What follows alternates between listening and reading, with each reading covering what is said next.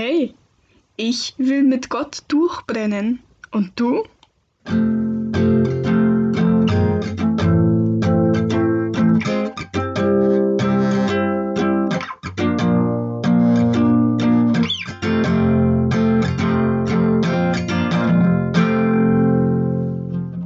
Ostern steht vor der Tür und es ist doch eigentlich die unglaublichste Geschichte überhaupt.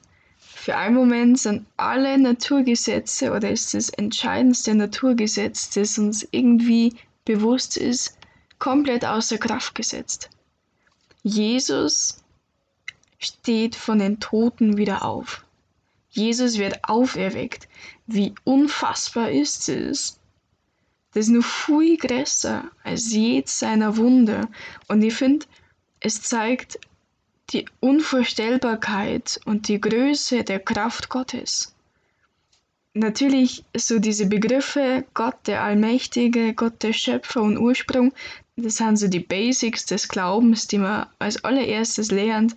Aber wenn man sich dann vorstellt, wie tiefgreifend es ist und dass wir uns das eigentlich nicht vorstellen können, dass Gott alles kann. Wer von uns betet denn so, als würde er Gott wirklich zutrauen, dass Gott alles machen kann, dass er wirklich allmächtig ist. Und ich finde, Ostern und diese Ostergeschichte, die zeigt nur viel mehr, nicht nur die Unvorstellbarkeit und die Kraft Gottes, sondern auch die Botschaft Gottes, die genauso unfassbar und beeindruckend ist, finde ich. Weil Gott den Tod überwindet. Das ist ja nicht einfach irgendwie ausgewählt, sondern Gott entscheidet sich fürs Leben. Gott entscheidet sich für uns und dass wir leben dürfen und leben sollen. Und auch wenn er uns die zehn Gebote an die Hand gibt und da immer wieder drin steht, du sollst, du sollst, du sollst, dann kommt im Endeffekt ja doch außer, du sollst leben. Und das erinnert mich so an das Lied von den Wise Guys, Mach das Radio an, wo der Sänger mit seiner Freundin oder mit irgendwem durchbrennen möchte. Und dieses Du sollst leben, das erinnert mich auch total daran. Es fühlt sich für mich so an, als würde Gott mich an der Hand nehmen oder uns an der Hand nehmen und sagen, wir machen das gemeinsam und wir brennen jetzt gemeinsam durch. Und ich finde, da eröffnet sich also eine ganz neue Dimension, was es heißen kann, mit Gott zu leben. Das ist ja nicht nur so, dass ich in meinem Alltagstrab mit Gott lebe, sondern dass er mich wirklich so an der Hand nimmt und wir uns die kühnsten Träume ausdenken und äh, uns vorstellen, was wir alles machen wollen und ähm, es wird möglich. Und vielleicht spielt also wenig die Fantasie rein und ähm, man kann sich bestimmt inspirieren lassen von dem Lied äh, Abenteuerland, wo man ja aufgefordert wird, dass man die Vernunft einmal auf Seite legt und einfach fantasiereich ist und sich ein Beispiel an die Kinder nimmt, die nur träumen können. Wer von uns hat nur Träume? Oder wer glaubt an seine Träume? Ich finde, das ist total schwierig. Man kann sich wahnsinnig viel ausdenken, aber im Endeffekt, was bleibt über? Was kann man in der Realität dann wirklich umsetzen oder was will man vielleicht umsetzen? Und da stellt sich mir die Frage, was wird sich ändern, wenn wir uns von Gott an der Hand nehmen lassen würden? Vielleicht ist er ja da und sieht unsere Träume und sieht, was wir machen möchten und was wir vielleicht erschaffen würden. Und vielleicht tat sich da einiges ändern, wenn wir das mit Gott besprechen. Weil wenn man jetzt mit irgendwem durchbrennt, dann redet man ja auch irgendwie miteinander, wo wollen wir denn hinfahren überhaupt?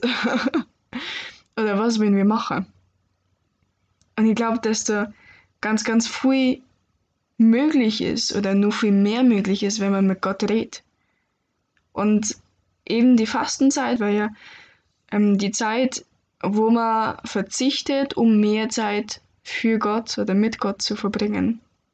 Ich muss ganz ehrlich sagen, bei mir hat das diesmal gar nicht funktioniert. Ich habe diese Fastenzeit auf nichts verzichtet. Aber ich habe mich in dieser Fastenzeit oder vor allem jetzt in der K-Woche nochmal relativ stark mit dem Thema Leid auseinandergesetzt und habe jetzt festgestellt, dass man beim Leid, glaube ich, auch ganz viel Fantasie braucht. Weil zumindest ich persönlich da immer wieder zu dem Zwiespalt komme, eigentlich sollte man ja helfen und eigentlich haben wir so dieses Kindliche drinnen, dass man helfen möchte, egal wie viel das kostet. Und dann kommt wieder diese doofe Realität dazwischen und man denkt sich, wer braucht eigentlich wirklich Hilfe? Und eigentlich kann ja nicht jedem helfen, das kann ja nicht funktionieren. Und da können wir mal Zahlen aus dem Poetry Slam in den Kopf, wo es heißt, wenn ich die weiße Fahne hisse und kapituliere, dann erst verstehe ich, dass ich nicht die ganze Welt retten kann. Und das ist auch okay, denn das hat er bereits für mich und für die ganze Welt getan. Wenn ich also geplagt bin von Zukunftssorgen, weiß ich doch, bei ihm bin ich geborgen. Denn Jesus ist mein Gestern, mein Heute und mein Morgen. Ich finde diese Zahlen total beeindruckend und habe das inzwischen so ein wenig verknüpft mit einem weiteren Zitat, aber das ist das letzte für heute. Das ist vom Hermann Stingelhammer, der sagt, dass Leid nie gottlos ist. Und ich glaube, das kann man überhaupt auch pauschalisieren, dass unser Leben nie gottlos ist und mit allen Auf und Abs, mit allen Höhen und Tiefen, Gott ist immer mit dabei und ich glaube, das ist so das, was wir aus Ostern und aus der Osterfreude mitnehmen dürfen, dass Gott wirklich immer da ist. Und deswegen hoffe ich, dass möglichst viele von euch Osterkerzen daheim haben oder Osterkerzen gebastelt haben, weil ich finde, wenn man so eine Kerze zum Beispiel beim Essen neben sich anzünden kann oder einmal beim Lernen oder beim Zeichnen oder so, so eine Kerze steht einfach für das Licht und ich finde, eine Kerze oder ganz besonders eben so eine Osterkerze kann so ein symbolisches, kleines, ewiges Licht sein.